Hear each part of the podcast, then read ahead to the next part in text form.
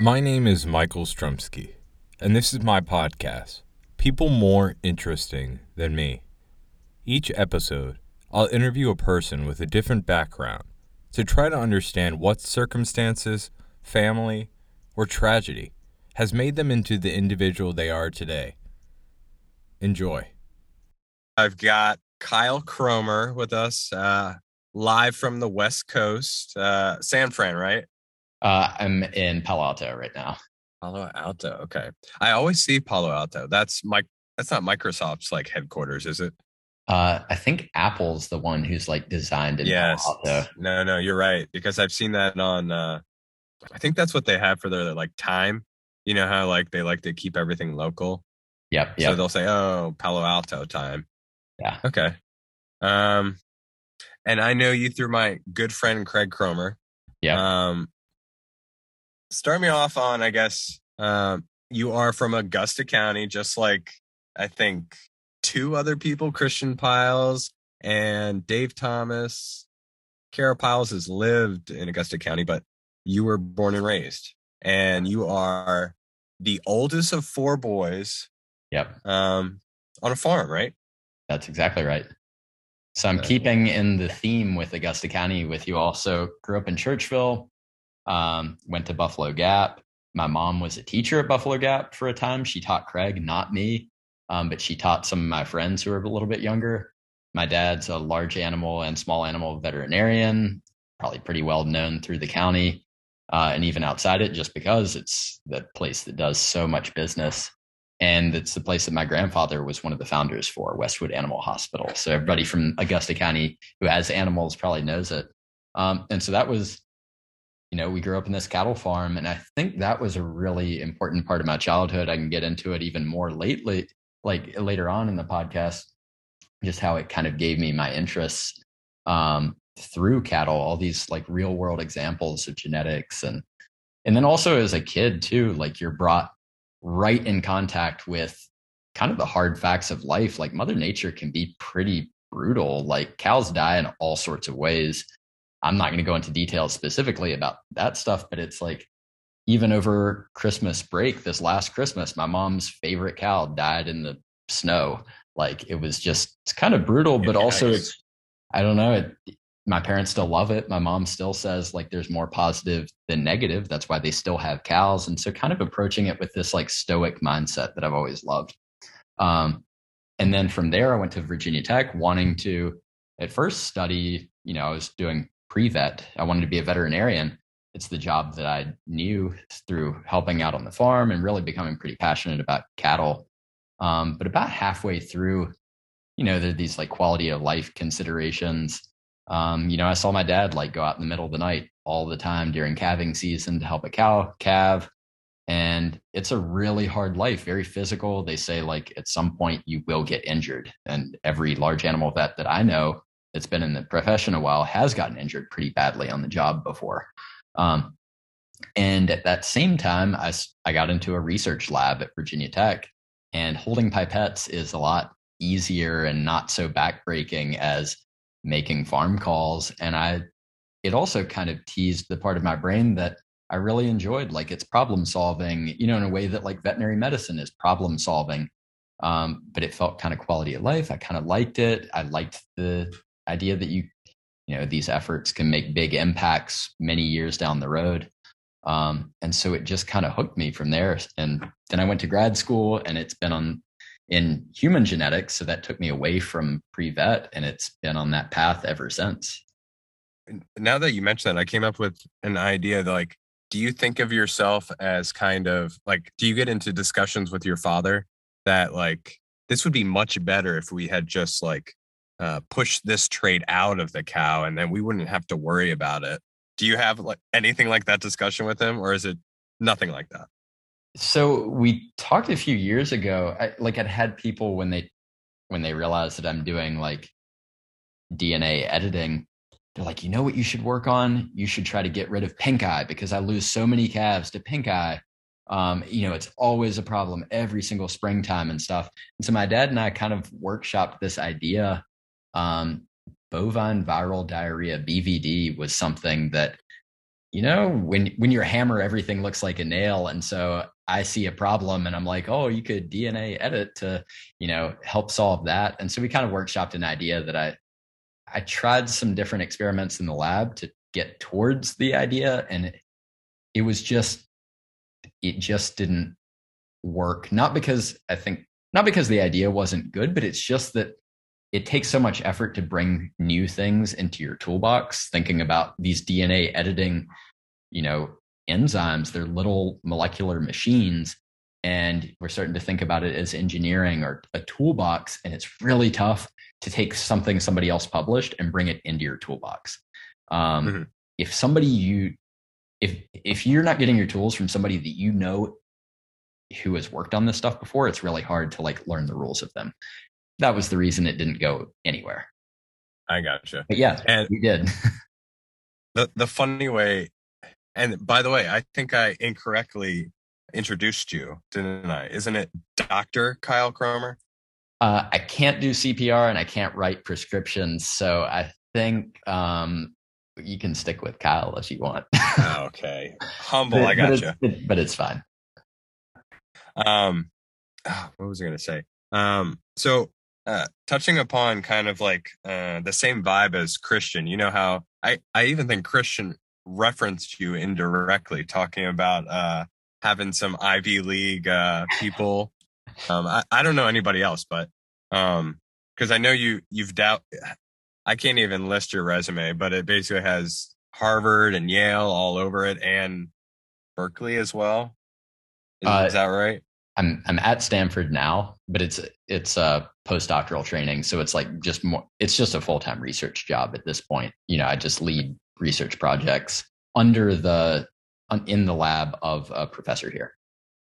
It's curious you say just lead research plans, like just is like a small thing. Well, it's it's not like I'm teaching classes. I'm not treating patients. It you know it is even though it's considered more training, it it looks mm-hmm. a lot like other jobs that people have in research. So, okay. And I guess kind of explain that, like exactly, because I'm familiar with CRISPR, but I could probably not explain it to anybody else. Yeah.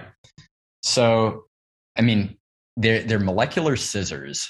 So it's just an enzyme that can cut DNA. It only cuts DNA, it doesn't cut anything else. And what it can do is at a at a broad level that this is not even oversimplifying it. It's just this is the way i would explain it to anybody else. And and there's so many people in biology that don't know what if you don't use crispr you might not know really you wouldn't know how to simplify it. It's getting it's changing a little bit now. I mean won a nobel prize a couple years ago. And i think it's like the technology has really disseminated throughout the entire space now.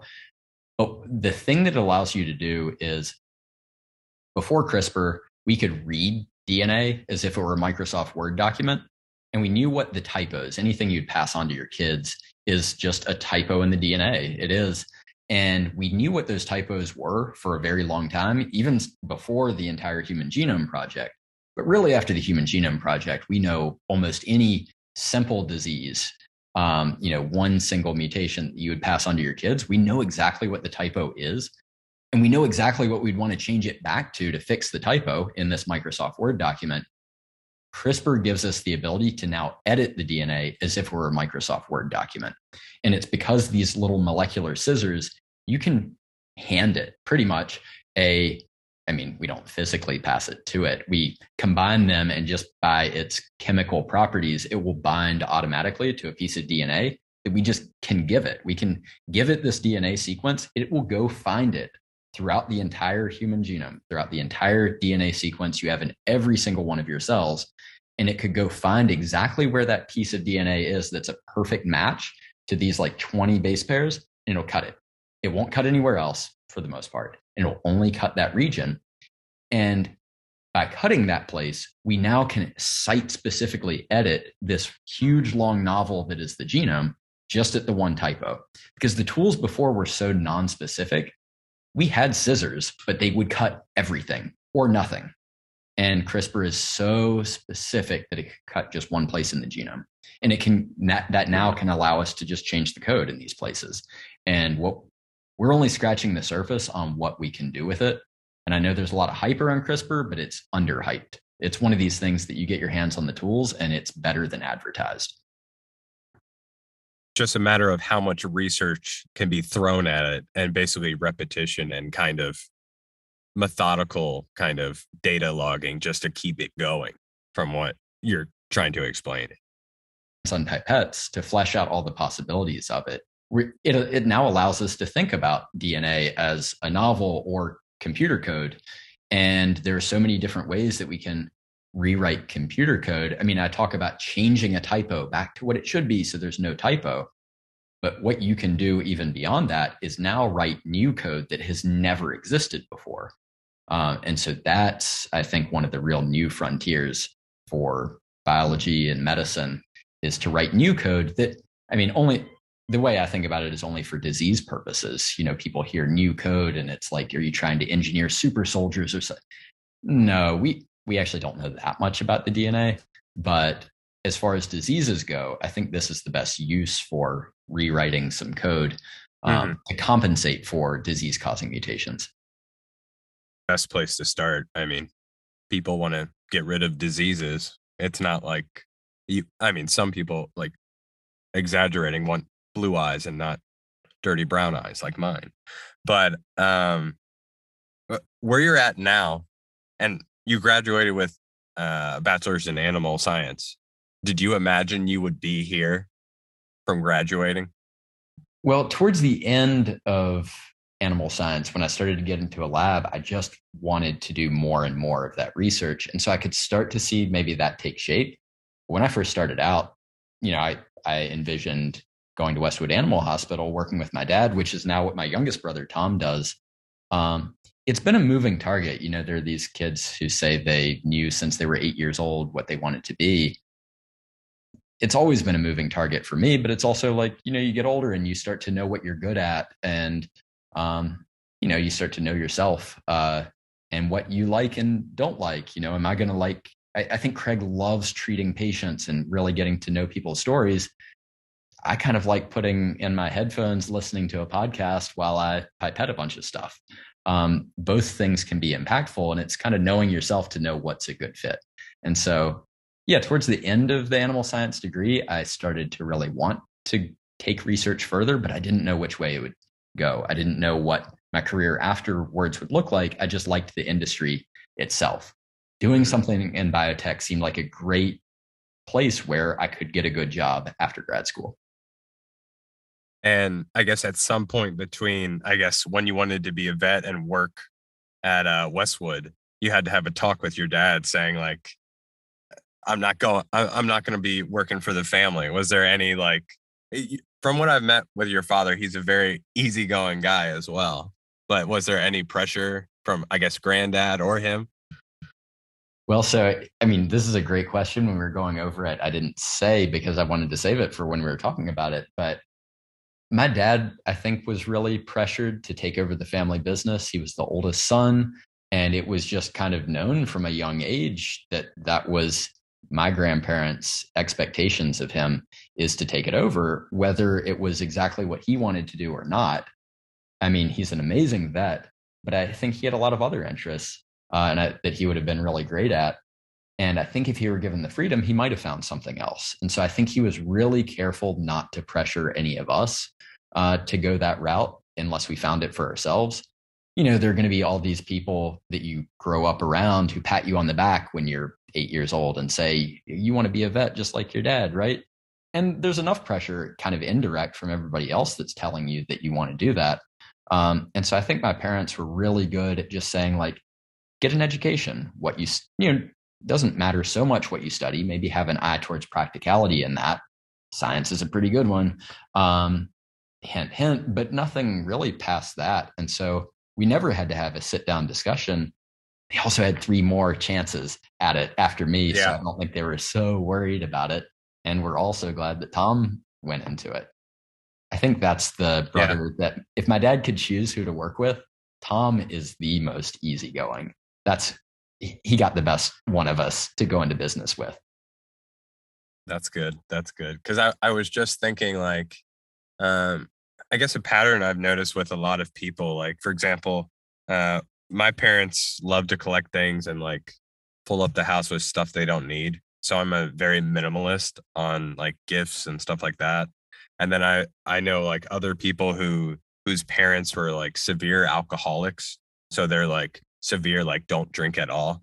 And I think it's just so funny how uh, like the next generation is like laissez-faire like just like your dad was um I guess some pressure put on him that he kind of did the exact opposite with you guys where it was kind of like i need help on the farm but i'm not i'm not going to force you guys to do anything and kind of just be happy which i, I think is should always be always be the way that a parent should kind of gear their their children to what they want to do when they grow up in my opinion um but uh no that's interesting and so looking at your resume, I was like floored. I'd never seen so many pages. You've got you've got uh career wise, you've got patents, you've got all this stuff you're working with your research, you've got your your PhD non non medical.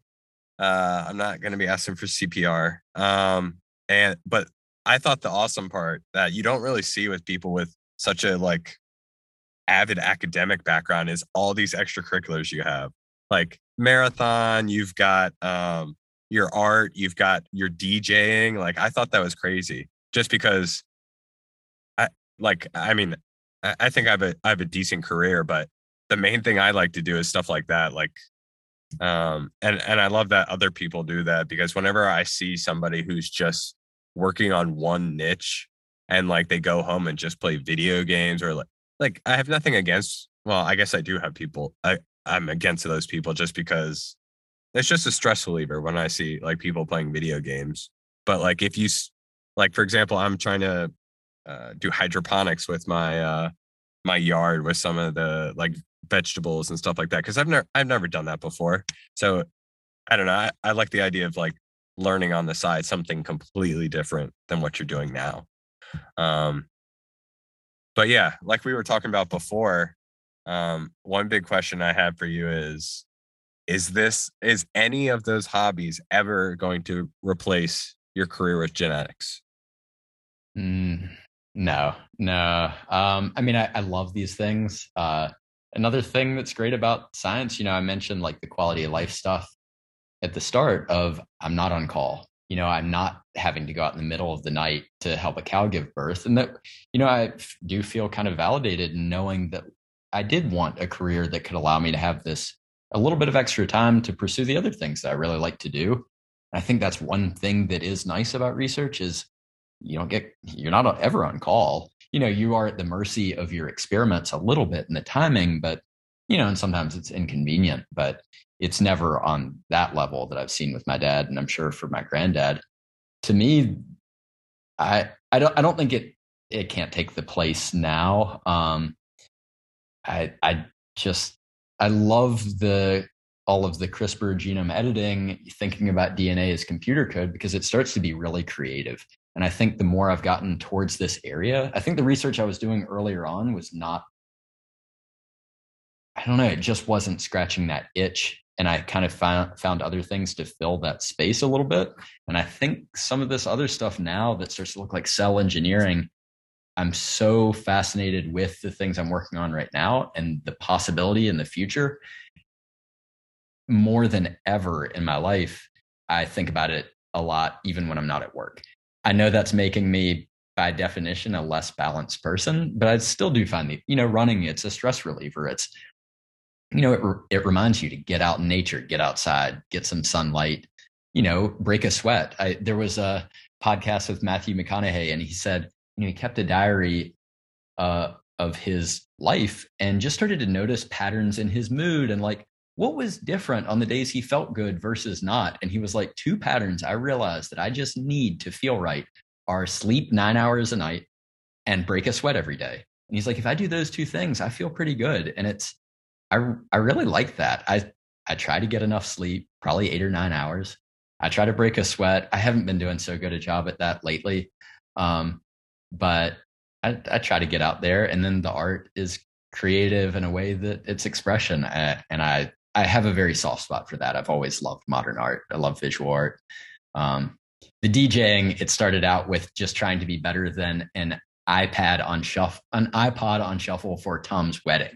I was like, would you mind if I, I could probably do better than a phone on shuffle, right? They're like, I think they were a little skeptical about what music I would play, but I reassured them that Tom and I would pick the playlist. Don't worry, I'm not going to play anything crazy. And then from there, I just kind of dabbled. Why not? Like, it's your brother's wedding. What, what's the worst that could happen? You know what I mean? So, to bring Enneagrams back into it, and especially actually what you just said, um, you got the Enneagram type eight which is the challenger.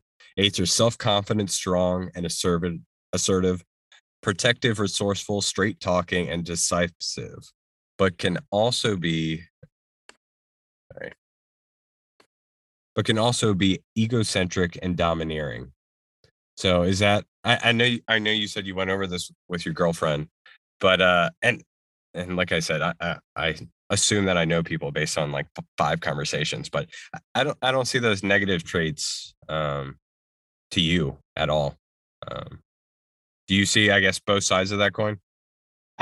I, see it a little bit. I mean, my girlfriend called me a crazy eight after I got one, after I did my test, and then she did hers, and she was a seven, and it had all these like great people uh, who are also sevens. There's DiCaprio, there's Brad Pitt. They're just driven by i think you said you're a seven driven by curiosity you just have a lot of different interests but it's always healthy i i mean if if my brothers were able to have a say they would say that i got pretty neurotic about show cattle when i was younger and i think that that is a was maybe the worst aspect of that personality you know combined with like your teenage inexperience maybe it bled into my 20s a little bit i'm not probably a little bit I think I just lost sight of the bigger picture of like when you're at a cattle show, shouldn't you have fun and have time to bond with your family? Instead, I wanted to win and we never won.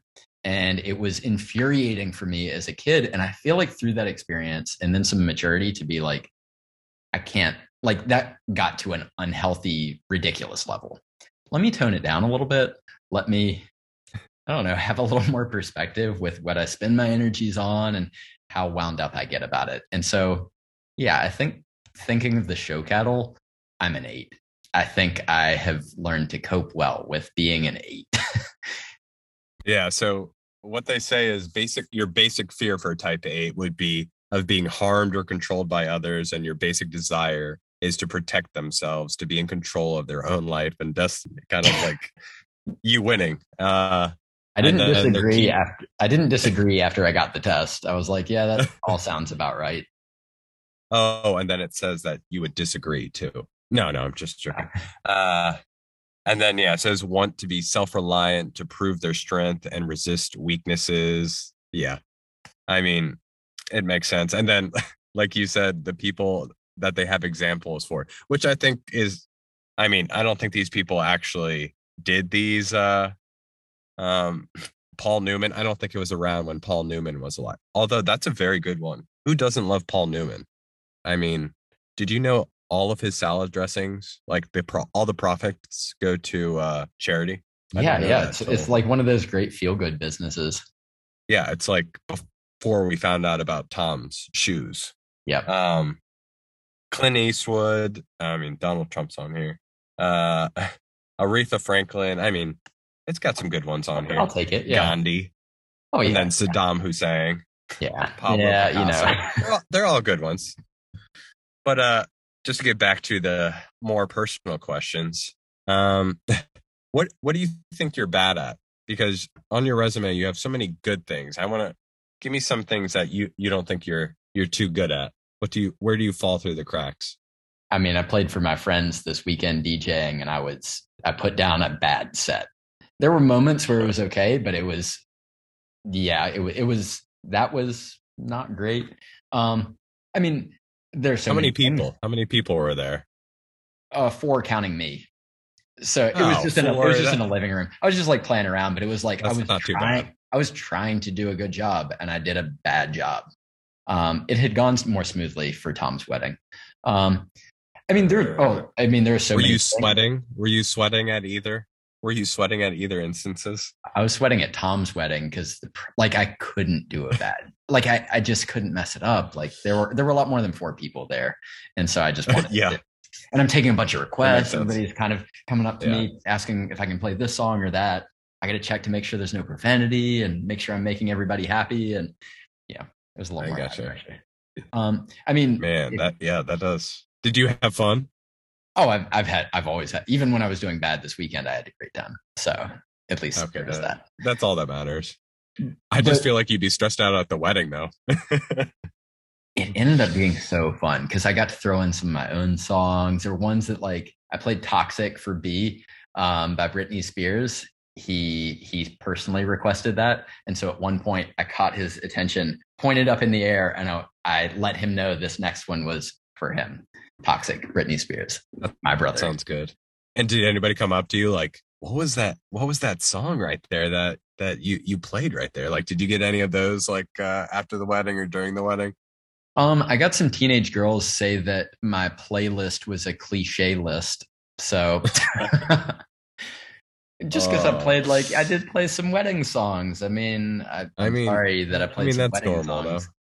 So, um, but I mean, to get back to your question, in in high school, I wanted to be a professional baseball player.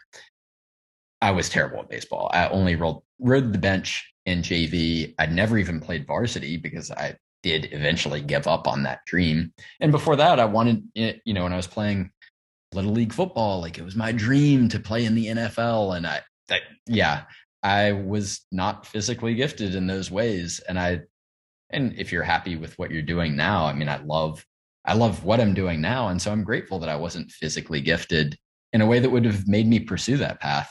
Um, and it's kind of, I mean, my, the way that I convey like, you know, knowledge the way that I think about things, sometimes it's like through the scientific lens. And some of the best advice I was given from uh, one of my mentors was keep a lot of irons in the fire in terms of scientific projects and ideas you're working on and spend time on what's working. Uh, and I, it served me really well in science. And I think that's also just in a bigger way how I've found interests, you know, for, for distance running as I've just kind of engaged in it at, at an amateur level, but, you know, tried to see how far I could go and try to time myself and everything. You don't have to be six foot four in a way that you really do if you want to play in the NFL. And it's one of those things that I felt more capable with. And it was one of those irons in the fire that I got a little bit of encouragement and spend time on what's working. Oh, it's working for me, you know, relieving stress. And oh, the more I work at it, I am getting a little bit faster, as the clock says.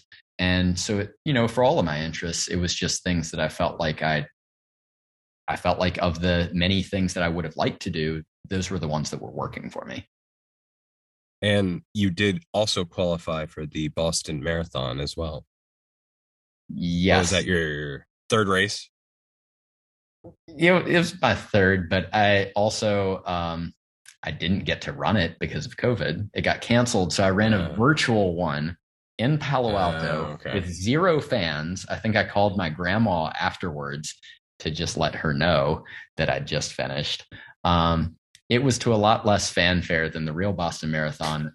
And right now, like I've fallen off so much in terms of training or anything. Like I unfortunately don't think I'll ever hit times like that again. Um, Mhm. But it was, you know, I kind of set it out as a goal and I was really proud of myself. I feel like I might have done, you know, kind of permanent damage to my knees afterwards. Not so bad, but it like, it hurt to push it that far. And I think doing that many miles is like, it's just not good on your knees. So I kind of Yeah, turned that down. that's that's what I've heard. Like it's not well, it, it's probably bad on the knees, but I've heard it's bad for the heart to kind of start. Like if you're gonna do it, do it consistently. Yeah. But if you're gonna start and stop doing races, like in and out of kind of kind of how actors, I don't know if you're familiar with Christian oh, Christian yeah. Bale roles, but he goes from like 200 and like 50 pounds to like I, I've never seen the movie. I've just seen the pictures of the machinist where he's like, I don't know, you can see like the detail of all his ribs and stuff like that. that's just not healthy. it's like from there to uh, Batman to Dick Cheney yeah. and back again. It's yes. That's who I was trying to think of, Dick Cheney, because I remember he had a paunch at one time. Yep. Yep. Man, I gotta watch that movie. Um yeah, I, I've done a marathon and two things I realized like after so long, like I mean, you've got to throw all those long runs in. So the, the main things I I've noticed from that is you've got to get a good playlist depending on if it's podcasts. Yeah. I can't do podcasts. I need like fast paced music like 24 seven. Yeah. And I don't know how people do it classical music and podcasts. Like I would just like go out of my mind if that was the case. Yeah. Um, and, and then improving like I had long shorts to start when I started doing it and it just started like chafing like almost yep. immediately. And I was like, you've got to improve your comfort if you're going to do this for 26 miles. Yeah. I don't know. It was kind of eye opening because I had only done like 5Ks and stuff like that. So, yeah.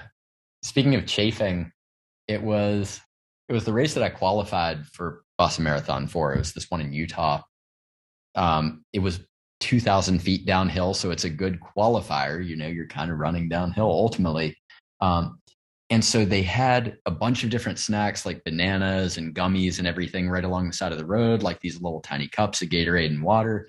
And they'd have these like energy packets that you'd pull open and squeeze out, but then you have like the trash and you get all this like energy goo, sugary goo all over your hands and your face.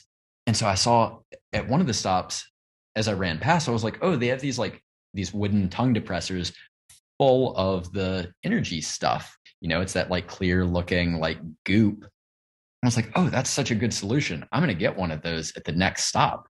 And so I ran by, get my Gatorade, and then I get one of these like wooden little tongue things and I eat it. And I realize it's Vaseline to prevent chafing, but I'd already swallowed it. I was way off the mark for what they were actually useful for. I'm sure it'd be good against so, chafing, but you don't want to eat. I eat a, a mouthful of Vaseline and everyone is thinking right now of that episode. I think it's uh season four, episode one. What is it? Uh race for rabies awareness when uh what's his name's uh nipples start chafing and they just start oh, bleeding. On on the office was uh, that Andy? Andy? Was, yeah. Yeah, yep. yeah. Mm. Man, I hope yeah. That'll that'll never happen to me. Uh so just moving on what has been your i guess your big make or break moments that's kind of like uh um kind of push you towards where you're at now like your career mm-hmm. goals or or strengthen your resolve. What are, have there been any of those big moments? Yeah uh i mean there there's so many times like just a chance meeting with somebody will change your entire path. For instance this lab that i'm in at stanford right now I came to work in this lab because I ended up walking home out of the lab I was at as I was realizing oh, I'm going to go to California. I have an interview set up, and there was one of these these older guys in the lab who was a mentor to me, really amazing dude named Alex. And I was just about to get on my bike, but I saw Alex was leaving work at the same time, and I was in the process of transitioning to California. And we just talked, you know, about my future and everything on the walk home. And he said, Oh, if you're interviewing with so and so, you should speak with Matt. He's also there and he's kind of doing some similar stuff to you. I had a beer with him at a conference. He's a pretty nice guy. I was like, Oh, really? I, I never, I hadn't heard of him or anything. Um, so I got home, I looked him up and oh, wow, that, that he had to- totally flown under my radar. And so I sent him a message and said, Hey, I'm going to be out there interviewing. Could I also, you know, are you at all looking for people in your lab? I would love to a chance to meet with you. You know, while I'm out here already for this trip planned to come out to interview for a lab here. And he he said, Yeah, absolutely. And I came out in the lab that I'd meant that I really wanted to go to. It just didn't seem like a good fit. Um, and then this one was just awesome. There were so many amazing people in it, so encouraging, so cool and this is the lab I'm in. And truly, if I hadn't been leaving work at the same time as Alex and happened to walk back with him, you know, we wouldn't have had that conversation. And I would, I would know who Matt is now, but I wouldn't be working with him. And I think that's where I really became a scientist in this lab. But then there are also so many things leading up to that before. you know, meeting the right person at the right time, um, who encourage you to that you're capable of more than you thought that you were. And I think that's what a really good mentor is. They really empower you to, you know, to dream bigger than what you were dreaming before you met them. And I feel there does a dozen people at least that I could think of that serve that role in my life that I would call all of those meeting those people to me felt like make or break moments of sending me, encouraging me on this path that, you know, everybody has these, you know, they always talk about imposter syndrome and everything. And it's hard not to get into these labs with people who are doing such great stuff and feel like you maybe they're different than you and you meet these mentors that really encourage you to keep at it and that you know that everybody deserves to be here. Um, and i feel like those are these like make or break people that i mean more make or break people than make or break moments.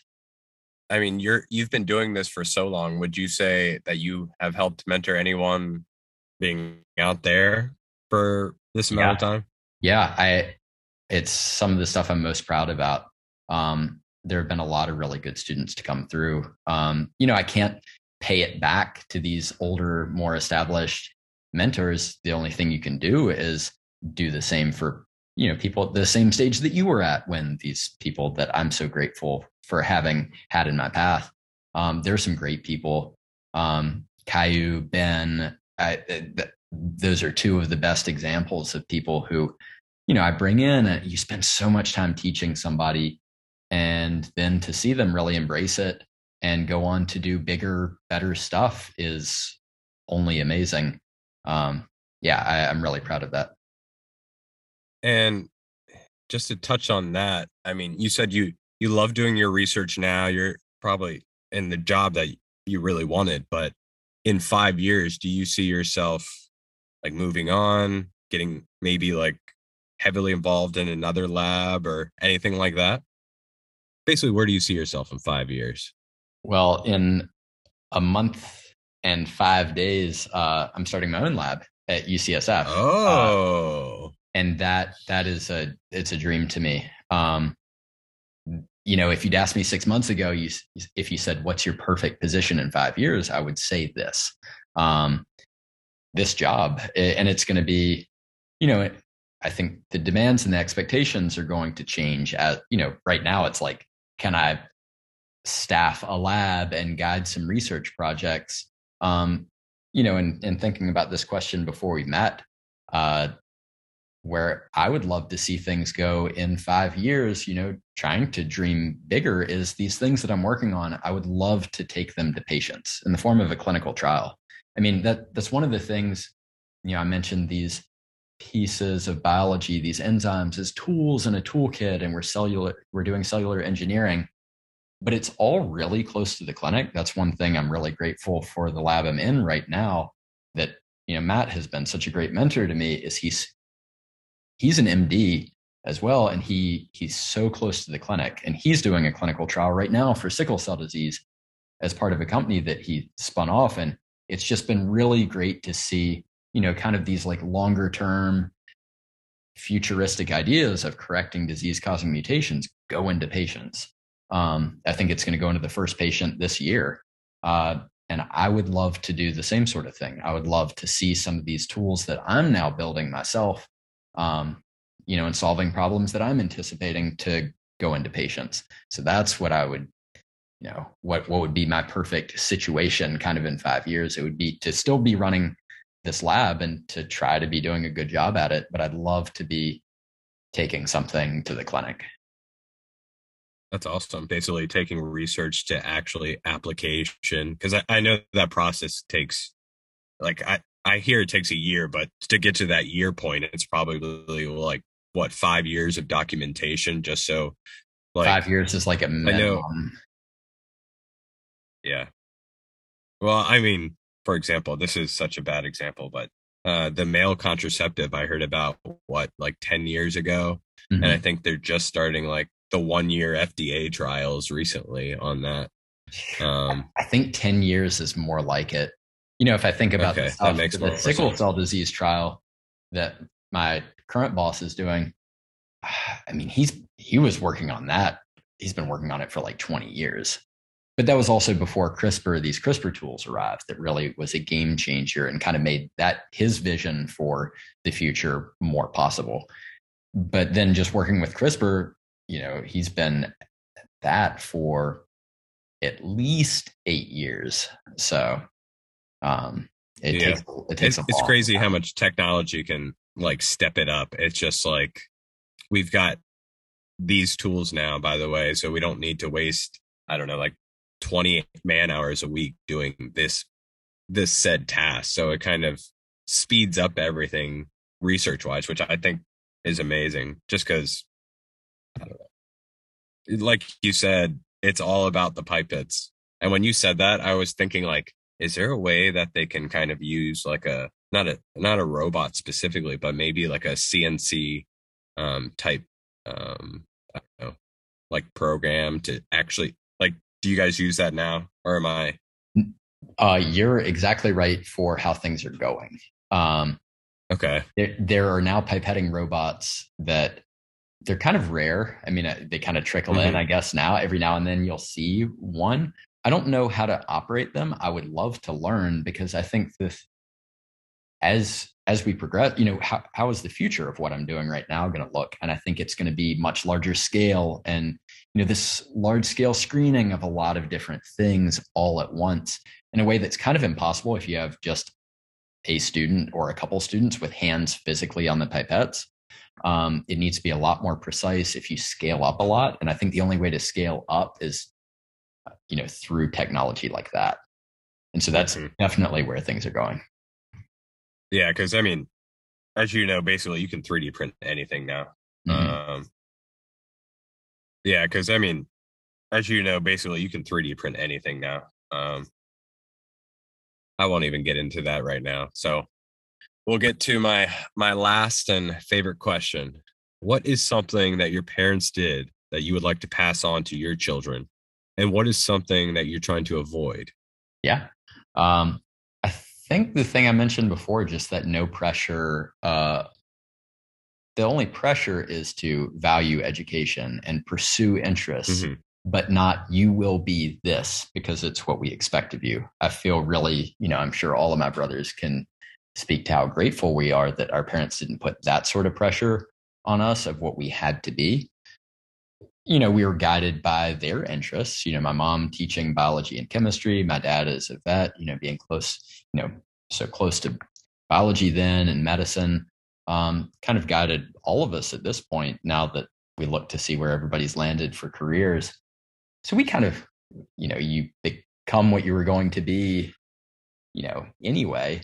Um, but it's nice to feel like we had agency in the decision and not feel like we found these careers because it was what was expected of us. So I really love, you know, I I loved having that kind of free form uh, nature of how we were brought up also had such a fun childhood. It was not this pressure to study all the time and and do you know all these extracurriculars because we're checking these boxes as you know future applicants or something. We just had a lot of fun as kids. And i think i i mean i played a lot of video games too and wasted a ton of time watching tv movies and video games. But and then i grew out of a lot of that. Like I remember I got to college and it just video games just didn't seem as fun anymore. And you kind of grow out of those things. But I, as a teenager, all I wanted to do was play Final Fantasy and Zelda. And it was really great while it lasted. And so to just have that sort of freedom, you know, to you're just running around outside and, you know, throwing basketballs at the younger brothers. Um, and so just I, I love kind of the almost wild childhood, an interesting childhood too. I would love to gift, you know, a child that, you know, growing up on a cattle farm was such an interesting childhood. It gives you a really different perspective, I think. Um, and so I love all of those things. I think the value of hard work. I mean, my dad's one of the hardest working people I've ever seen. Um, and he, it's a sense of, I think another thing that he had said that I would love to pass on is he felt a real sense of duty to give his profession 50 years is what he said. And when he first said that, I never, I never really heard that perspective before because I think my generation uh, is you know, more individualistic. It's like follow your heart, do what makes you happy. Um, and I think that sense of duty to do something that's useful is a really great philosophy. It's really fulfilling, I think, if you find something that you feel like is important. I feel like doing something that you feel like is important is better than doing in the short term what makes you feel happy. Uh, I think it's more long term. You know, it, it's something that it just can be more rewarding in the long run then than maybe chasing this fleeting feeling of happiness or something. So, and then, yeah, I, the, there's so many things that I think my parents did exactly the way that I would. I, I hope that I could do something even close to as well as they did. Um, I think in terms of difference, I think it just will have to be different based on, you know, I'm I'll be starting this lab living in San Francisco. I mean, you know, unlike so many other jobs that like you now can do remotely, biology is still until we have all these computers, er, these these ro- pipetting robots that we just type in their commands to them. It still has to be like in person, you know, physically there. And I think also for collaborations and stuff, there's something lost when it's not in person. And so I'm going to be located there. And in terms of raising a kid in in a city, it's going to be so it will be so different in both good and bad ways. You know, this exposure to world culture and art and you know every and travel and everything it will be composting. What's that? Oh comp oh yeah. Composting uh, hydroponics probably. Yeah. so yeah, I, I, think it might just have it will have to be different, and I'll have to adapt to those differences. But I I just feel very grateful for the way that me and my brothers were raised, um, and so I'm just going to try to channel a lot of that. Yeah, you just like you said, you got to channel it in the city now. I think so. So it sounds like you're going to stay in the city then too.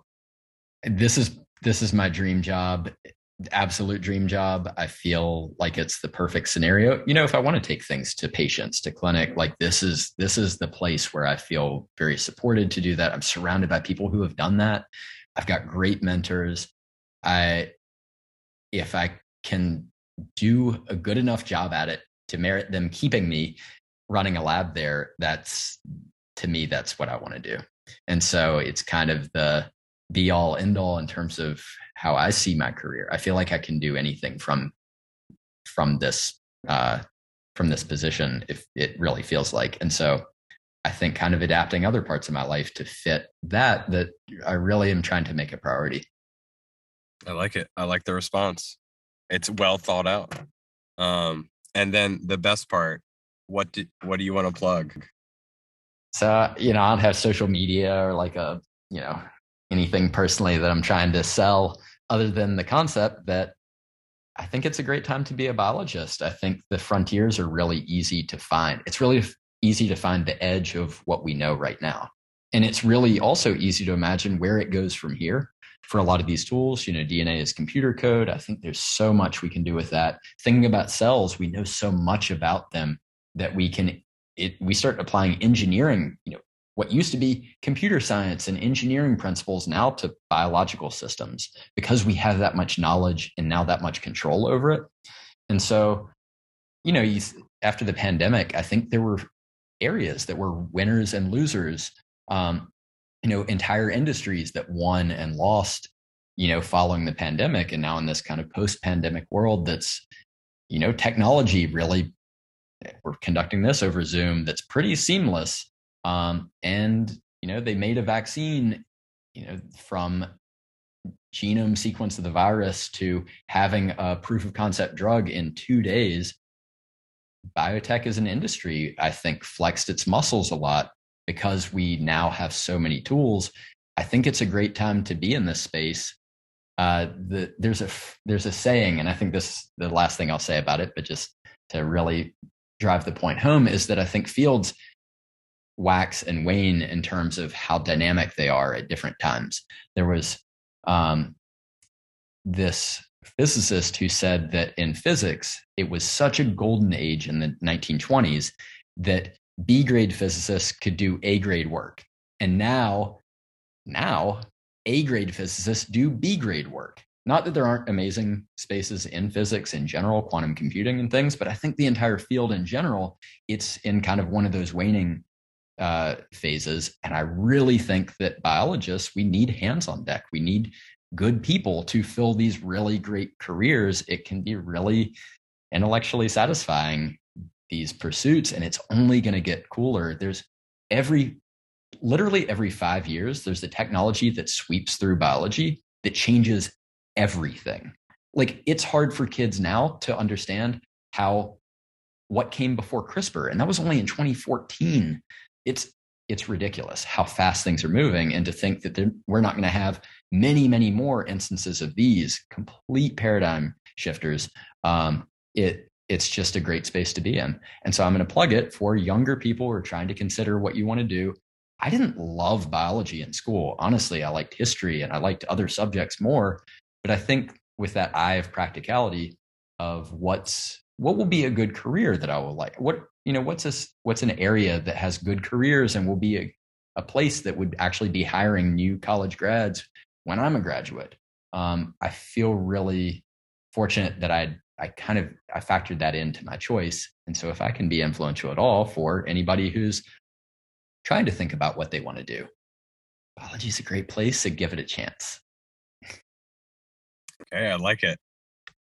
Um, because I'm always, like I said before, I'm always plugging STEM because I mean, I think, I think anyone knows how to code, that kind of opens, I don't know, data analytics for anything that you're trying to push, biology, engineering, even art. I mean, I, I'm not so pro on these AI. Uh, have you seen these AI uh, art like installations where I don't know about those.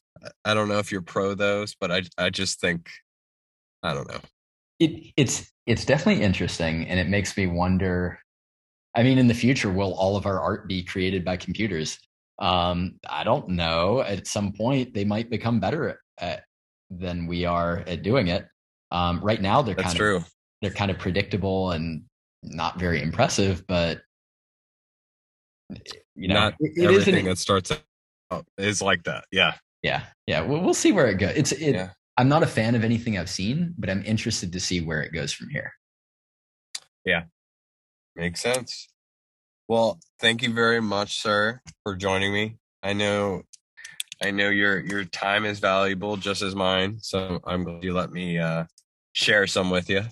Well, thanks for having me. Thanks for being interested and letting me plug the things that I wanted to plug and just tell a little bit about my story yeah. Um, yeah. Thank you.